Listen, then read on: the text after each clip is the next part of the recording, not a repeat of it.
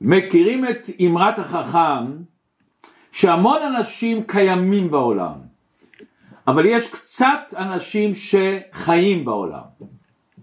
בכדי לחיות אתה צריך חזון. ואחד הדברים החשובים ביותר לכל בן אדם זה החזון שלו, החלום שלו. אנשים תמיד מדברים ליישם את החלומות שלי, אך יש אנשים שאומרים תשכח מהחלומות שלך. האם לחלום זה דבר טוב? עוד שאלה יותר חשובה, מה באמת ההבדל הגדול בין חזון וחלום? למה חזון כל אחד מעריך את זה, כל אחד מבין שזה חשוב, והחלום זה לאו בדווקא. בכדי לחיות אדם צריך חזון, צריך מטרה ותכלית בחיים. אז בואו נראה בפרשת השבוע שלנו מסר נפלא שהתורה אומרת לכל אחד ואחד מאיתנו. ומתחילה התורה פרשת כוח אומרת ויקח כוח בן יצהר בן קהת בן לוי וקטן ואבירן ובאו למשה רבנו 250 איש ואומרים רב לכם למה אתם עושים שאהרון הוא כהן ומשה רבנו הוא המנהיג כי כל העדה כולם קדושים ובתוכם השם. השם נמצא אצל כל אחד. ומדוע נתנסו על קהל השם? פלא פלאים. משה רבנו שהיה הענב מכל האדם דווקא בו אומרים מדוע תתנסו. כוח ועדתו ערערו על הנהגתו של משה. כוח רצה להיות כהן גדול. ועד השם אומר למשה שלהביא את כל המאתיים וחמישים איש עם כוח ועדתו יקריבו את הקורבן הקטורת שזה דבר שבעצם בן אדם שלא ראוי אסור לו לעשות ואז נראה מה יהיה ואז נראה מה יהיה. ואומר להם משה והיה האיש אשר יבחר השם הוא הקדוש ומשה רבנו ממשיך לומר שתי מילים שעל זה אנחנו הולכים השבוע לדבר רב לכם בני לוי מה הפירוש רב לכם בני לוי? משה רבנו אומר לא מספיק לכם שאתם לוויים אתם עוד מבקשים להיות כהנים עוד מבקשים להיות מנהיגים רב לכם תהיו מרוצים עם מה שיש לכם. אל תבקשו יותר מדי. אדם צריך לקבל את מה שהוא. אומרת הגמרא, מסכת סוטה דבר שבהשקפה הראשונה נראה מאוד מפליא. בפרשת ואתחנן, משה רבינו גם מבקש מהקדוש ברוך הוא משהו. מה הוא מבקש? הוא מבקש מהקדוש ברוך הוא להיכנס לארץ ישראל. תקט"ו כמניין ועת חנן, משה רבנו התפלל 515 תפילות. ואז ויאמר השם אליי, משה רבינו אומר, השם אומר, רב לך, אל תוסף דבר אליי עוד בדבר הזה. זאת אומרת, במילים אחרות הקדוש ברוך הוא אומר לו, רב לך זה כבר, מה שיש לך זה טוב. אל תמשיך להתפלל עוד. מה המסר מאחורי המילים האלה? למה הם נאמנו? למה השם משתמש באותם מילים שמשה אומר רב לכם? אומר הקדוש ברוך הוא למשה רב לך. ואומרת הגמרא מסכת סוטה דף י"ג עמוד ב' ויאמר השם אליי רב לך אמר רבי לוי ברב בישר, משה רבנו, שהשם אומר לו אותו דבר, ברב בישרו. ברב בישר שהוא אמר רב לכם, וברב בישרו השם אמר לו שהוא לא ישמע לתפילות שלו, באותם מילים רב לך. וזה קשה להבין לכאורה, ריבונו של עולם, קורח ועדתו עשו דבר שזה נגד, נגד הרצון של הקדוש ברוך הוא. השם הרי בחר במשה רבנו, השם הרי בחר שהוא ינהיג את עם ישראל, השם בחר שאהרון יהיה הכהן. ואז מובן שמשה רבנו אומר לכם רב לכם זה לא החלטה של הקדוש ברוך הוא, זה לא הרצון של הקדוש ברוך הוא. אבל פה שמשה רבנו מתחנן אל הקדוש ברוך הוא להיכנס לארץ, הוא פשוט מבקש, כמו שאנחנו מתפללים על דבר שחשוב לנו. האם במה שמשה רבנו אמר אז רב לכם היה חס ושלום אה, טיפה טיפה טיפה לפי ערך של משה רבנו לפי הגדלות שלו היה משהו לא מושלם? שלכן הקדוש ברוך הוא אותו מילים משתמש גם פה. מה הגמרא הזאת רוצה לומר לנו? איזה נקודה אנחנו צריכים ללמוד מזה? איזה עניין אנחנו צריכים ללמוד מאותו מושג יש כאן עוד דבר הגמרא אומרת שהשם אמר למשה באותו מילה שאתה עשית בשורה להם. השם מבשר למשה. מה זה בשורה? בשורה אנחנו מכירים שזה הודעה חשובה. בשורה טובה, חס ושלום להפך, בשורה לא כל כך טובה, אבל בשורה זה תמיד דבר, דבר מיוחד, מסר חשוב. שהשם אומר לו רב לך, זאת אומרת, הוא רוצה להביא לו איזה מסר, איזה בשורה מסוימת. כשמשה רבנו אומר לכוח ועדתו רב לכם, זה בשורה מסוימת. איזה בשורה? זה תוכחה. זה פשוט, או משה או הקדוש ברוך הוא בא ואומר. אז היום נלמד שתי ביורים נפלאים, שתי דברים שלכאורה נראים שונים מן הקצה לקצה, שני דרכים איך שבן אדם יכול לחיות בעולם, שני אה, שבילים שבן אדם חי שלכאורה נראה שצורת חיים סותרת אחד את השני ובוא נראה איך שדווקא זה משלים. אנחנו תמיד הרי מכירים את הכלל הגדול הגדול הזה ששלמות באה תמיד משני דברים שונים, הרמוניה מכמה צבעים ביחד, מכמה צלילים ביחד. לפני שאנחנו נכנסים לשיעור, אנחנו רוצים לבקש מכל אחד לפרסם את השיעור הזה, להפיץ תורה ביהדות. לעשות לייק, לעשות תגובות שזה מאוד לפעמים מעניין לשמוע מה שלאנשים יש להעיר על השיעור. אנחנו היום, השבוע לפני ג' תמוז, יום ההילולה של הרבי. הרבי הרי שינה את העולם. אם אחרי השואה בתשי"א שהרבי התחיל את הנשיאות שלו בי' שבט העולם היה במצב קטסטרופה, עם ישראל היה down down down, מכיוון שזה היה אחרי שואה, אנשים, השם ישמור, התנתקו מהיהדות. כשבאו להגיד אל הנשיא אמריקה לעשות מדינה, מקום שיחיו בארץ, הוא אמר מי ירצה עוד להיזכר שיהודי בכלל. והרבה בהתוועדות הראשונה הרבה נתן לעולם חזון, מסר, ופרצת. אנחנו הולכים לעשות בכל מקום קהילות יהודיות. ותראו איך היום בכל חור בעולם יש קהילות יהודיות.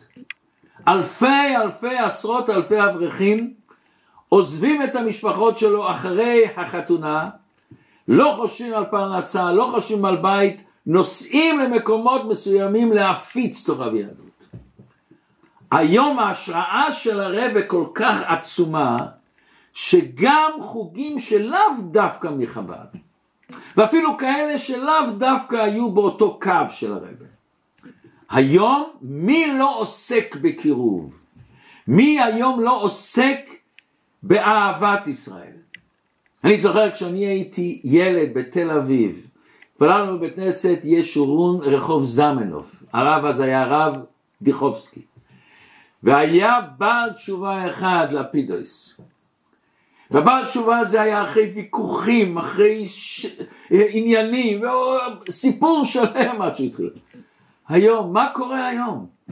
מה קורה היום שברוך השם יש כזאת התעוררות תשובה עצומה?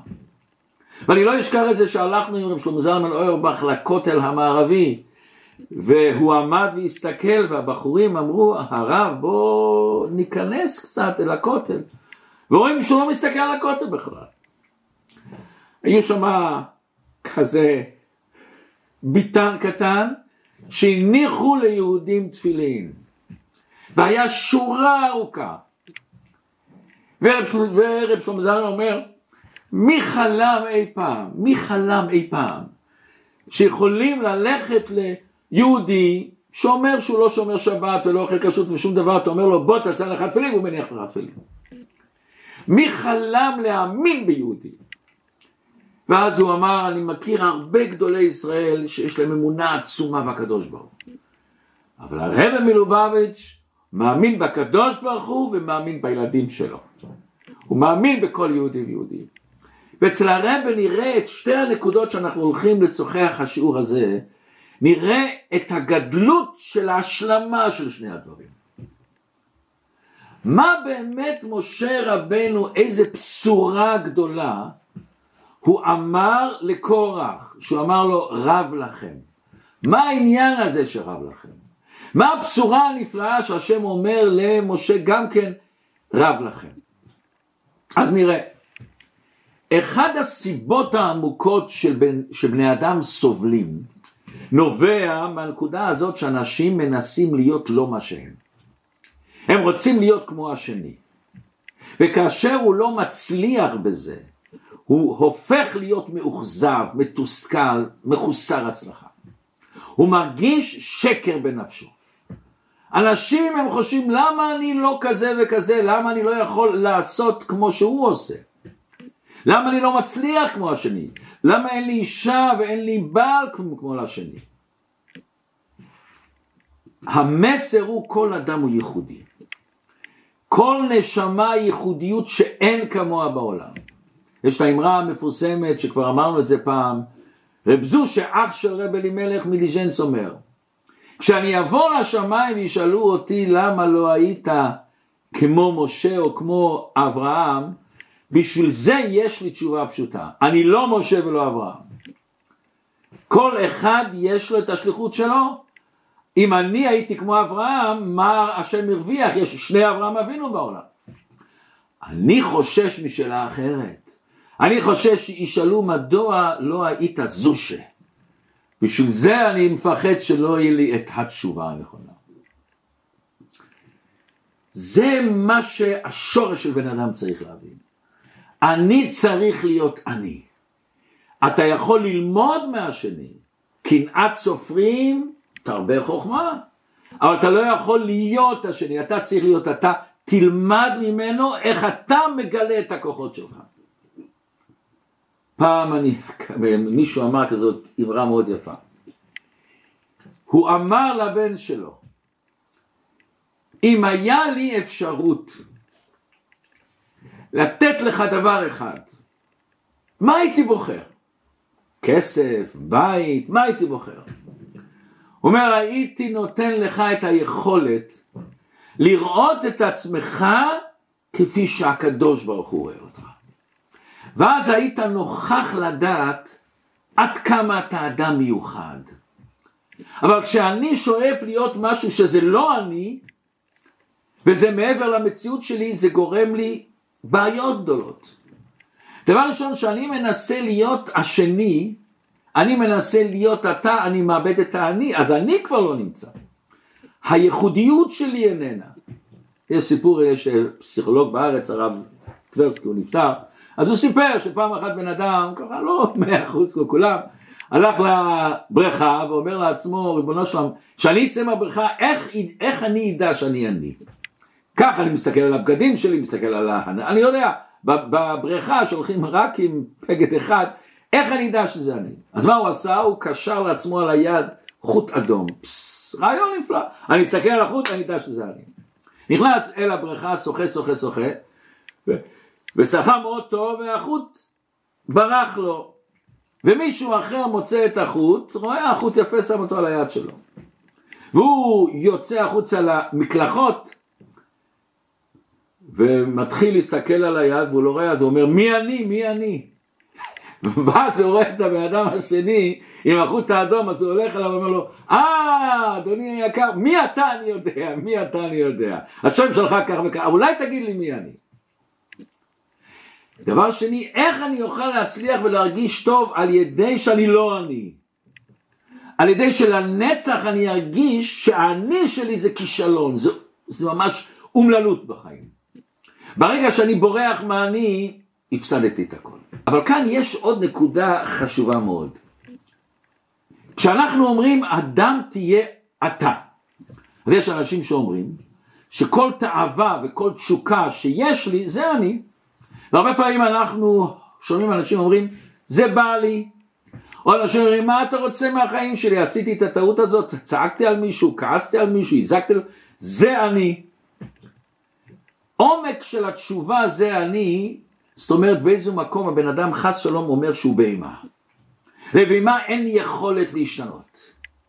בהמה, מה שהיא נולדה, זה היא נשארת, היא נגמרת ברגע שהיא נולדה.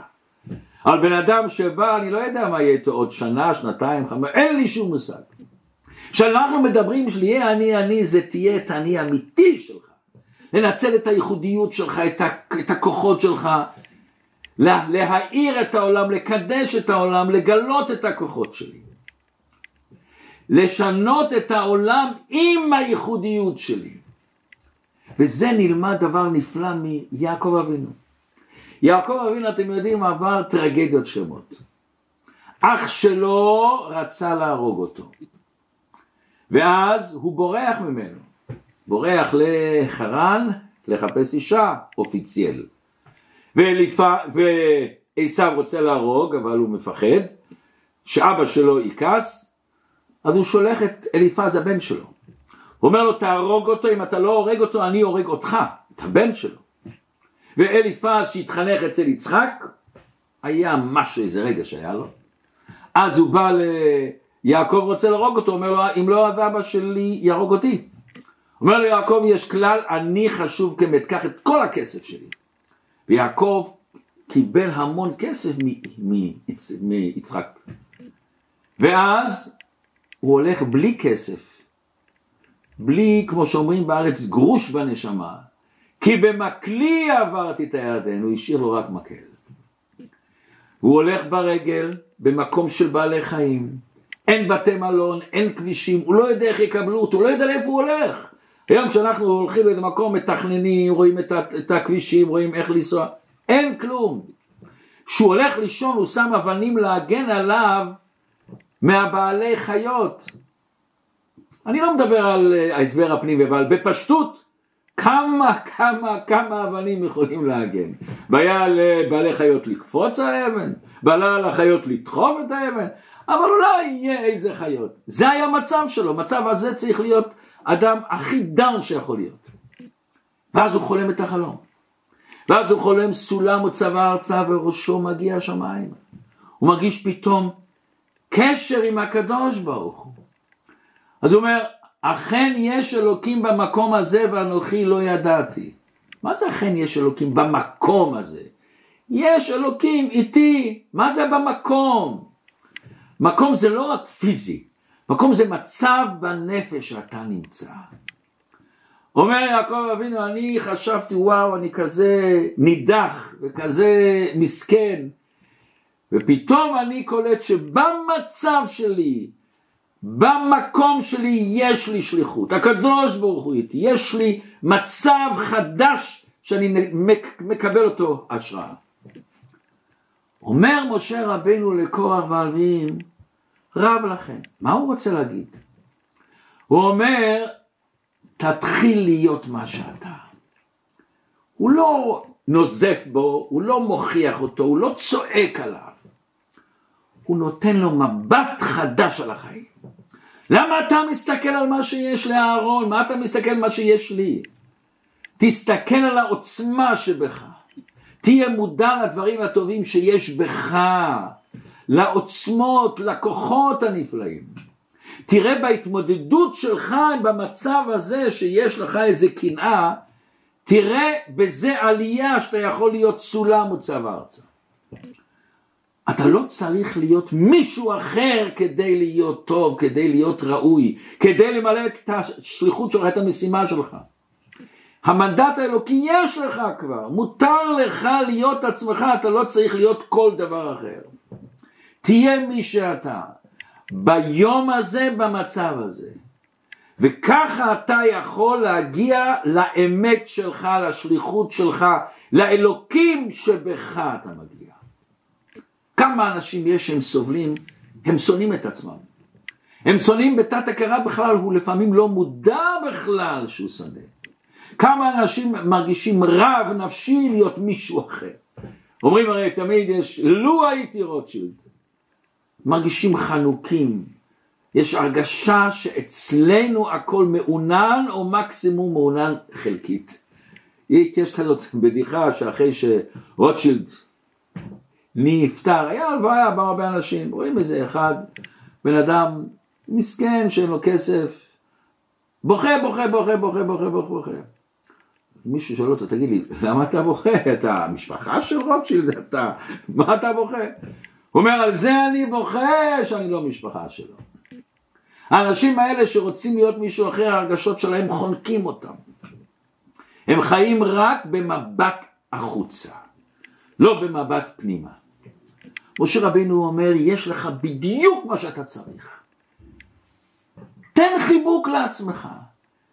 תן לעצמך קצת רוגע, קצת שמחה, תן לנשמה שלך אהבה.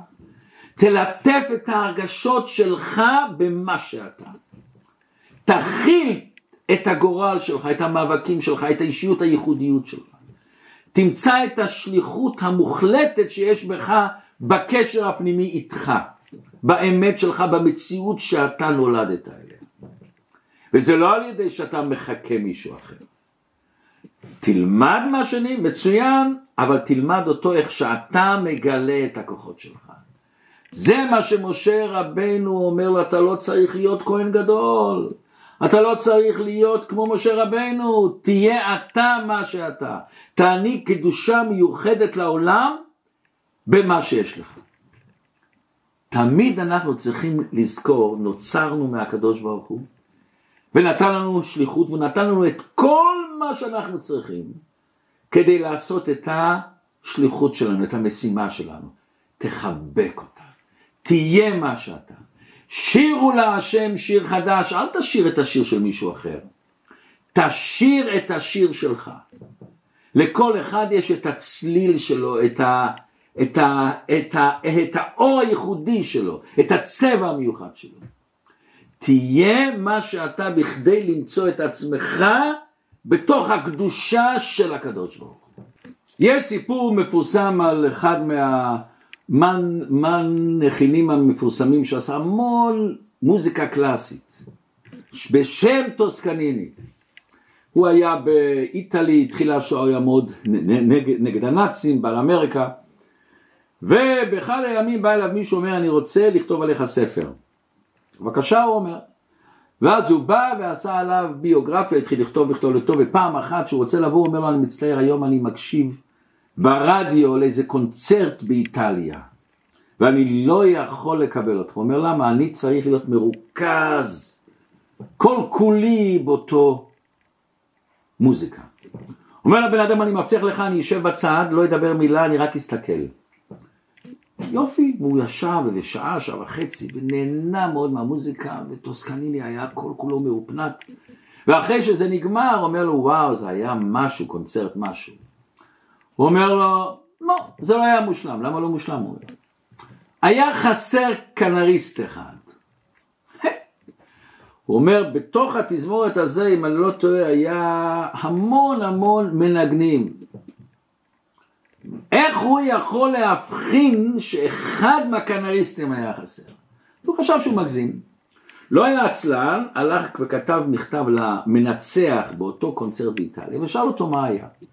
אז הוא אומר, כן, יש לנו באותו התזמורת 15 נגנים שהם מנגנים על כינור.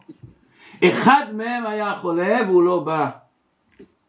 הוא בא לטוסקנין ואומר לו, תגיד לי, איך אתה יכול להבחין, אתה לא שם, אתה לא רואה שלא חסרים, אתה שומע מוזיקה, איך? אומר לו טוסקניני, תשמע ידידי היקר, אני כתבתי את התווים של המוזיקה הזאת, אני עצרתי אותה. ואני נתתי לכל כלי עוד תו אחד, עוד פינטלה אחד, עוד נקודה אחת. וכשאני שומע את המוזיקה אני שומע שתו אחד, צליל אחד, תנועה אחת, פסס, לא היה. זה חסר. כל יהודי יש לו את הצליל שלו, את הניגון שלו. אומר הספר שלטי גיבורים שבבית המקדש היו המון לוויים שניגנו וכל כל לוי היה לו תנועה אחת ואם היה חסר תנועה היה חסר בהכל ותראו איזה סתם הרמוניה עצומה צריכה להיות שכל אחד עושה צליל אחד וזה צריך להיות בזמן הנכון, במקום הנכון, באחדות המלאה הזאת. זה אומר משה רבנו לכוח, בשורה, אני נותן לך מסר, אני נותן לך השראה שיכול לשנות לך את כל החיים. ארבעים שנה מאוחר יותר, משה משתקק להיכנס לארץ הקודש. הוא מרגיש שהוא השיג את השיא של החיים שלו. הוציא את בני ישראל ממצרים, עבר איתם את כל הסיפורים, אנחנו כולנו מכירים, עשה להם את, ה... עשה את הניסים, הביא להם את התורה. הוא בא סוף סוף לארץ, זה היה החלום שלו. משה שלוקח עבדים ומוציא אותם לחירות, כמובן הכל הקדוש ברוך הוא, הוא היה המנהיג, מתמודד עם האנשים האלה, עם כל הקשיים שלו, עם כל הניסיונות. והחלום שלו לגמור עד הסוף. לגמור את המשימה להביא אותם לארץ, להיכנס איתם. והקדוש ברוך הוא אומר לו לא. להיכנס אתה לא תיכנס, אתה יכול רק להביט. לא ניכנס לביאור הפנימי למה באמת השם לא הכניס אותו, זה עוד נקודה. אבל משה רבנו זה שהיה לו קשר עם הקדוש ברוך הוא, שכינה מדברת מתוך גרונו. לחם עבור עם ישראל. נתן את החיים שלה, מחי מילה מספרך אם אתה לא סולח. מה הוא מבקש מהקדוש ברוך הוא? תרשה לי. להימנע, להרגיש כישלון של החיים שלי. תן לי לעשות את החלום שלי, להכניס אותם לארץ. אומר הקדוש ברוך הוא למשה רבינו, אתה אמרת מסר לקורח, זה המסר שאני נותן לך. רב לך. סוד של החיים שתהיה מאושר במה שהקדוש ברוך הוא ברא. אל תרגיש אכזבה. להתפלל אתה יכול להתפלל, אבל אל תרגיש את האכזבה שאתה לא נכנס. לא להרגיש צער ועצבות שהציפייה שלך לא מתמששת. שלא גמרת את המפעל, גמרת את המפעל שלך, את השליחות שלך עשית. הבאת את עם ישראל עד לגבול של הארץ, זה היה השליחות שלך, עד פה אתה צריך להיות. הבאת אותם, הצלחת בשליחות שלך. וזה שני הדברים הכי חשובים שיש בחיי האדם, מישהו אמר. הרגע שהוא נולד, והרגע שהוא מפנים וחי עם החזון שלו. משה רבנו לא נכנס לארץ, אבל הוא נשאר משה רבנו. המנהיג, הנביא של עם ישראל. אנחנו כולנו הולכים אחריו. אבל השם אומר לך, רב לך, בחיים אתה צריך לדעת מה אתה ומה אתה לא. מה נועד בשבילך, מה הכוונה ומה לא. רב לך זה חדשות טובות, זה לא חדשות טובות. אתה מושלם, אתה לא צריך בלחץ שאינו מציאותי להרגיש לחץ על עצמך מכיוון שזה מה שהקדוש ברוך הוא רוצה. אני עשיתי מה שאני יכול, אלה האתגרים שלי, והקדוש ברוך הוא בוחר בשבילי מה בדיוק אני צריך לעשות. ואני נולדתי בדיוק כדי לגלות את הפוטנציאל שלי מדי יום. יש סיפור חסידי מאוד יפה. אנחנו יודעים שבשבת, ביום שבת בלילה, יש את ה... כמה פסוקים שאומרים לפני שמונה עשרה. ושמרו בני ישראל את השבת. לוי יצחק מפרדיצ'ב המפורסם, אוהב ישראל, אמרת ושמרו על זה בהתלהבות גדולה, ומי שהיה בבית הכנסת של אה, חסידים או לא, רואים שיש המון אנשים שאומרים את זה בהתלהבות. והוא בא לבעל נתניה, אדמו"ר הזקן, מייסד חסידות חב"ד, שהוא לא הנהיג אצלו לומר ושמרו. ואז הוא אומר לאדמו"ר הזקן לבעל התניא, למה לא אומרים ושמרו? הרי ברגע שעם ישראל אומרים ושמרו נעשה למעלה בשמיים יריד גדול, יריד גדול. אומר לו האדמו"ר הזקן, יש כאן שתי נוסחים, אי אפשר או אין צורך להיות בכל הירידים. יש מקומות שזה המקום שלך. אדמו"ר הזקן בסידור שלך הכניס את ה"ושם", בסידור שהוא עשה הכניס את ה"ושם". הוא לא אמר, זה לא המקום שלי. ויש כאן מסר מאוד עמוק. יש יריד בשמיים, ואנחנו רוצים להיות חלק ממנו, אבל אולי אני לא שייך לשם.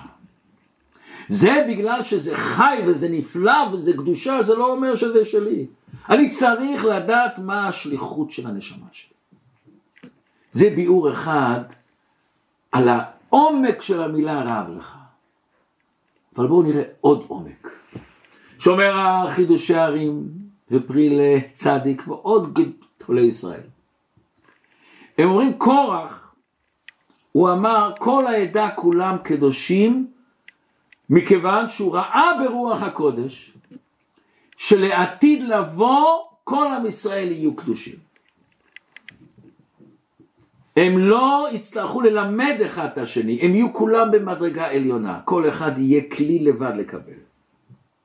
ולא ילמדו עוד איש את רעהו ואיש את אחיו לאמור, דעו את השם כי כולם ידעו אותי למקטנם ועד גדולה. מה היה החטא של קורח? החטא של קורח הוא ראה מה שהולך להיות לעתיד לבוא, אבל הוא עשה את זה מדי מהר. זה יהיה לעתיד לבוא, זה עוד לא, עוד לא המצב הזה. לכן תראו דבר נפלא שכתוב, צדיק כתמר יפרח, סופי תיבות קורח. החזון של קורח, הרצון של קורח, הוא נכון, הוא טוב, הוא קדושה. שהשם ייתן שפע לכולם. אבל זה החזון של אחרית הימים, זה עוד לא המקום. זה עוד לא הזמן. קורח, הכוונה שלו בעצם, חוץ בטוח שהיה שם גם אינטרסים וגם קנאה כמו שהסבירו, אבל באמת בתוך תוכו היה כאן רצון לקדושה. ואומר המדרש, אילו זכו ישראל היו כולם כהנים גדולות, אה, גדולים. ולעתיד לבוא תחזור להם שנאמר ואתם כהני השם תקראו. כולם יהיו. מה אומר משה רבנו לקורח רב לכם? משה רבנו, עוד פעם, בדקי דקי דקי דקות, אנחנו חס שלום, מי, מי יכול לומר משה רבנו, אין לנו שום שום השגה, שום שום תפיסה. איך אנחנו אומרים?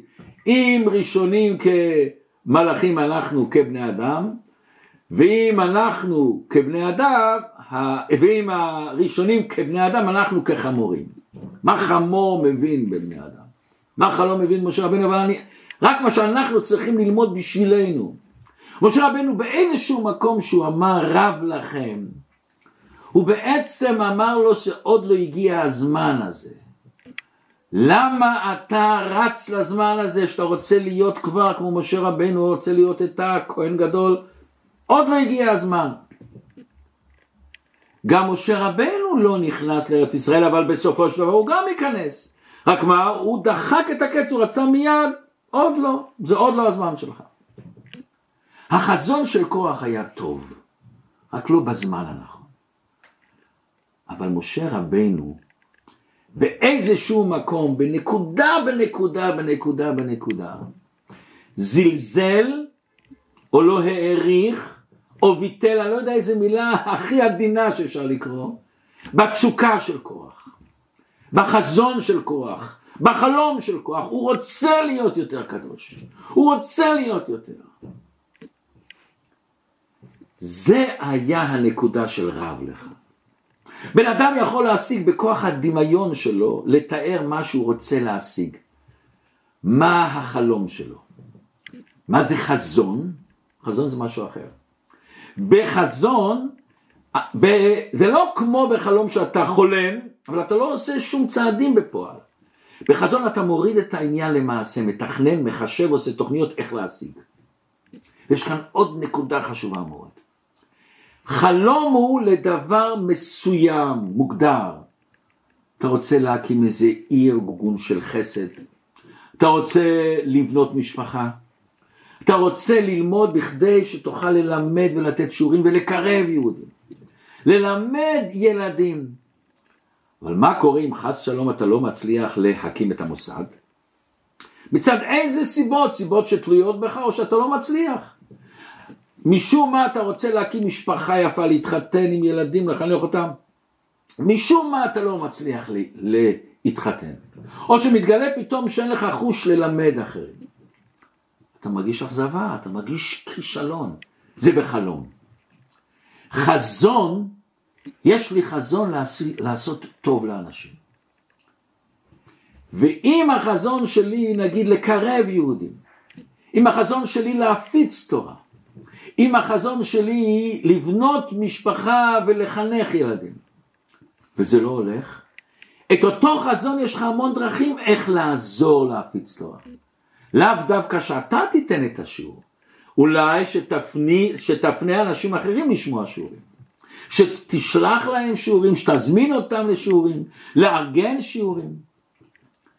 החזון הוא מעשי, דבר ראשון, ודבר שני, החזון הוא לא מוגבל, הוא לא מצומצם. זה המעלה הגדולה של חזון. קורח לא היה סתם חלום, הוא רצה להוריד את זה למעשה. אבל הוא רצה להוריד את זה בזמן ובמקום לא נכון. טוב מאוד שהשאיפה שלך להיות כהן, אבל אתה לא יכול בשביל זה להיכנס למחלוקת, מכיוון שהשם לא רוצה שאתה תהיה מה שאתה רוצה להיות. וזה העניין של רב לך. משה רבינו באיזשהו מקום, אני לא יודע איך להגיד כמו שאומרים, לא העריך מספיק את התשוקה של כוח. רב לך, למה אתה רוצה כאלה דברים? הוא לא היה צריך לבטל או בטיפה מה לבטל את התשוקה שלו העצומה. תקבל את התשוקה שלו, תכוון אותה לדברים טובים. תיקח את אותו רצון, אותו רצון שאתה רוצה להתקדש, אותו רצון שאתה רוצה להיות כמו משה רבינו או מי שרוצה להיות כמו הכהן גדול, אל תבטל אותו, תכוון אותו למקום הנכון. הוא עשה ביטול של הבן אדם. אומר הקדוש ברוך הוא למשה, אנחנו לא צריכים לחסום אל האנשים את החלומות. אנחנו לא צריכים לעצור אותם שיהיה להם חזון. חלומות ושאיפות הם היסוד לשינוי ולהתקדמות בחיים. לא צריך לחסום אותה, אנחנו צריכים לעודד את התלמידים שלנו, את הילדים שלנו, את המשפחה שלנו, לחלום בגדול, ושיהיה לנו חזון גדול. אולי לא כל החלומות שלנו יתגשמו, לכן אתה צריך את החזון, להוריד אותם, אבל להפסיק לא לחלום ולא לראות אתגרים מתוך פחד של אכזבה, אולי אני לא אצליח, מכיוון שזה מנוון אותנו. פעם שאלו את הרב עדין, שחיים זה עצמי שאומר, הרב שטיינזרט אתה כל כך חכם, תגיד לי, עשית בחיים שלך שגיאות? אומר, בהחלט עשיתי, עשיתי הרבה שגיאות, אבל אני רוצה להגיד לך על מה אני יותר מצטער. אני יותר מצטער לא על השגיאות שלי, אני מצטער יותר על דברים שלא הלכתי לעשות אפילו שהיה לי איזה חזון מסוים, פיחדתי שאני לא אצליח. פיחדתי שיהיה לי שגיאות בהם, ולא עשיתי אותם, על זה אני יותר מצטער. לרבים מאיתנו היה בעבר חלומות חזקים, להגיע לשמיים אולי מעל זה, אולי החלום של נישואים מאושרים, של בית חם פתוח, של איזה קריירה, של קשר מיוחד עם הילדים שלנו, עם האחים שלנו, עם האמא ואבא שלנו. יש לנו רשימה עצומה שהיה לנו, שהיינו. אבל לפעמים בשלב מסוים, חס ושלום, חס ושלום, פתאום נכנס לנו הרגשה או מחשבה, תפסיק לחלום. תתכופף. תוותר, זה לא בשבילך, תנמיך, רק תשרוד. תהנה מכוס תה, מסעודת שבת עם המשפחה, לפעמים לשמוע איזה שיעור תורה מעניין, תמשיך לחיות בלי אתגרים, בלי חלומות, בלי חזונים. כמה העולם מפסיד מאנשים כאלה שהרגו את החלומות שלהם, את החזונים שלהם. אנחנו צריכים לחלום וצריכים להוריד את זה בחזון. וגם אם זה לא יצא כמו שאנחנו רוצים, את האש אנחנו צריכים להחזיק. לכוון אותה למקומות נכונים. מה קורה כשאנחנו נכנסים למכונית וה-GPS אומר עשית טעות ואנחנו נוסעים נוסעים נוסעים ואנחנו לא בכיוון הנכון בכלל הוא רגוע מאוד ה-GPS, הוא לא צועק עליך, לא אומר אה, אנחנו חוזרים חזרה אתה לא מוצלח אומר משנים מסלול. בוא נלמד מה-GPS את זה. עשינו טעויות. רצינו לעשות ולא הצלחנו. זה לא היה בשבילנו. שום דבר לא קרה. תיקח את אותו אש למקום אחר, לשביל אחר. אבל מתי אנחנו מצליחים לעשות את זה? איך GPS מכוון אותנו כל הזמן לטוב? הוא תמיד קשור ללמעלה, הוא תמיד קשור לקדוש ברוך הוא. הוא תמיד יודע מה, לאיפה אני רוצה להגיע, איפה הוא רוצה שאני אגיע. למעלה, למעלה, למעלה, אותו ה satellite, למה הוא רוצה. בן אדם יכול להיות עצום, כוח נפלא, להתגבר על כל הקשיים והטעויות שלו אם אתה קשור ללמעלה. אתה חושב מה השם רוצה. לפעמים אנחנו שומעים את המילים האלה רב לך. בחיים שלנו אכזבה עם חבר, חס שלום פטירה של איזה איש קרוב. אנחנו זקוקים לפעמים לאהבה של אב ואם אנחנו לא מקבלים את זה ומאבדים את הביטחון, את שמחת החיים שלנו. ולפעמים אנחנו מקבלים איזה פחד, בושה, חוסר ביטחון, אשמה, אכזבה. אנחנו כבר לא מאמינים. וכל מיני סוגות של טראומה שאנשים עוברים בחיים וכל החלומות מתנפצים, כמו בלון יפה שלוקחים סיכה ודוקרים וכל האוויר יוצא. ולפעמים זה אנשים קרובים לנו, חבר טוב, מורה או מורה או מנהל או מנהלת שזרקו לנו מילה. שאמרו לנו אתה נאיבי, זה עולם הזה שאתה חולם עליו, אי אפשר לשנות. רד מהעץ הזה. אומר הקדוש ברוך הוא, אף פעם אל תיתן למציאות שבעולם לנפץ, להרוס את החלום והחזון שלך. לעולם היא לא יכולה לגזול את החזון. היא יכולה לשנות כיוון, היא יכולה ללמד אותנו, היא יכולה לתת לנו עוצמות במקומות אחרים, אבל אסור לנו להפסיק לחלום ולקחת את החזון. אם נשען בחיים, כל מה שיהיה לנו זה רק חלומות. אנחנו צריכים לחלום אבל לא לישון. אנחנו צריכים לחלום ולהוריד את הדברים למעשה. מספרים על הרב קרנמן, אחרי השואה הוא בא לבני ברק והיה לו חלום לעשות ישיבת פונביץ'. וראו, עומדו, וראו אותו עומד על יד שטח של אדמה ומסתכל, שאלו אותו מה, מה אתה מסתכל? הוא אומר מה אני מסתכל? אני כאן רואה בניין, ישיבה ואני רואה שתי מדרגות עולות למעלה לישיבה, 500 מפה ו-500 משם. זה היה אחרי השואה, שממה. אומרים הרב קלמן, אתה חולם. הוא אומר, אני חולם, אבל אני לא יושב. ממשיכים לעשות. וזה הרבה, העוצמה של הרבה היה. הרבה נתן לנו את החזון. הרבה נתן לכל אחד ואחד השראה עצומה. בהתוועדות הראשונה רבי מיד התחיל, ופרצת, הוא קבע את החזון שלנו, את המטרה שלנו. ואנחנו היום רואים את זה כל יום ויום שהחלום הזה מתגשם. הרבי מיד דיבר, המטרה שלנו להביא לימות המשיח. בכל המקומות, אנחנו רואים את זה, בכל התחומים, רבי לא אמר שכולם צריכים לשבת ללמוד. הוא נתן לרופאים שליחות בבתי רפואה. נתן למדענים שליחות בתחום המדע. בכל הזמנים לכל האנשים, לכל אחד יש שליחות. יש מכתבים נפלאים, מרגשים, שהרבה כתב לפרופסור פוירשטיין, איך צריך להתייחס גם לאוטיסטים. גם לאנשים שבזמנו היה שם אותם במוסד, כמו שאומרים, שהם יוכלו לעבור את החיים. והרבי אמר לו, צריך להשפיע, לגלות בהם את הכוחות, מה שהם יכולים. מה שאתה יכול אתה צריך לעשות, זה לא אומר בגלל שאתה לא יכול להגיע למה שאנשים נורמליים, נורמליים, מה שאנשים אחרים עושים ואתה לא אתה יכול לעשות מה שאתה. ורבי מזה התחילו כל המושג הזה שהיום יש מוסדות מיוחדים לכאלה ילדים שהתייאשו מהם. האנשים בזמנו לא הבינו על מה הרבי מדבר בכלל. והיום אנחנו רואים את המציאות הזאת בכל מקום שאתה בא.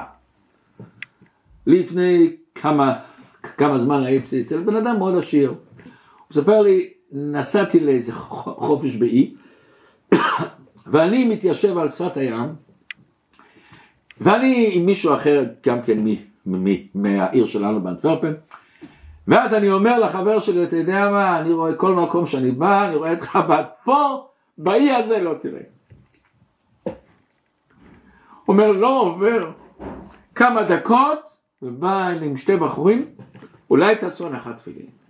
וואו. היום במדינות ערביות, בכל מקום, בסיביר, בקצה העולם, תמיד תמצא את היהדות. ובואו תראה דבר, בואו נראה דבר מרגש מאוד.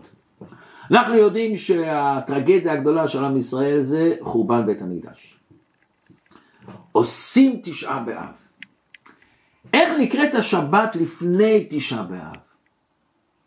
שבת חזון.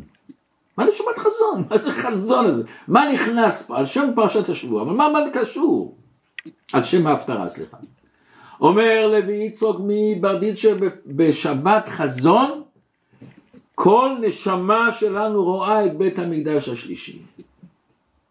וכאן יש דבר לא מובן. דבר ראשון, אם כבר תעשה את זה אחרי תשעה באב, למה עושים את זה לפני תשעה באב? אחרי תשעה באב, אז בכינו, עשינו אבלות על בית המקדש, וגמרנו, אחרי זה.